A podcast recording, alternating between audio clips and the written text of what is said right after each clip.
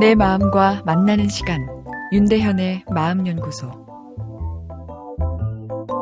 먼저 가는 소중한 사람을 떠나보내는 경험을 할 수밖에 없는 것이 우리 인생입니다.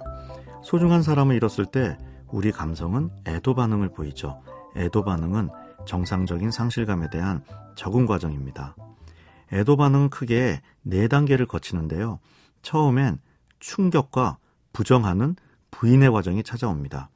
배우자의 사별이라면 배우자의 죽음을 믿지 않으려 하는 부인의 심리를 보이다가 반대로 상실의 느낌이 강하게 찾아와 슬픔과 그리움의 감성이 나를 압도해 버립니다. 사별 후 이런 시기를 2, 3개월 정도 어, 겪게 되죠. 이후 고인에 대해서 깊이 생각하는 시기가 찾아오는데요. 배우자의 죽음을 더 이상 부인하거나 과도한 감정 반응은 이제 일어나지 않지만 생각과 대화의 대부분이 배우자에게 집중되어 있죠. 배우자의 죽음을 부인하지는 않지만 그에 대한 기억과 추억으로 그 사람의 존재감을 자기 곁에 유지시키는 것이죠. 6개월에서 길게는 1년 정도 이 과정을 거칩니다. 그리고 절망과 우울의 시기가 찾아오죠. 아, 배우자가 더 이상 자기 곁에 있지 않음이 더 명확하게 인식되어 일어나는 애도 반응입니다. 우울하기도 하고 죄책감과 불안이 찾아오기도 하는데요. 근데 앞에 이런 단계들이 명확히 구분되어 찾아오는 건 아니고 네, 섞여서 나타나는 것이 보통입니다. 사별로 인한 슬픔은 마음만 아프게 하는 것이 아니죠.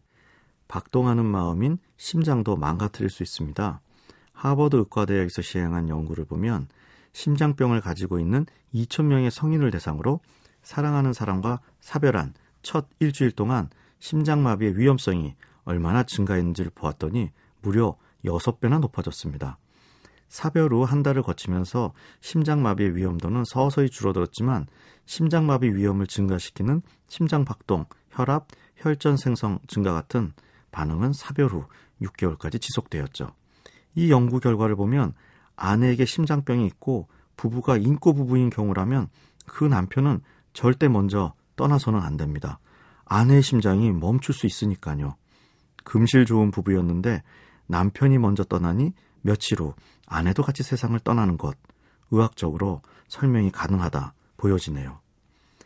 죽을 것 같은 사별의 충격이지만 우리 유전자에는 상실에 대한 회복 능력이 내재되어 있어 애도 반응 후에는 회복의 시기가 찾아옵니다. 삶의 일상으로 돌아와 정상적인 라이프 스타일을 찾고 새로운 것에 대한 흥미도 생깁니다. 떠나간 사람의 흔적이 내 삶에 진하게 남아있지만 자신의 삶을 새롭게 꾸려나가는 모습을 보이죠. 충분히 애도해야 사랑하는 사람을 마음에서 잘 떠나보낼 수 있습니다. 윤대현의 마음연구소. 지금까지 정신건강의학과 전문의 윤대현이었습니다.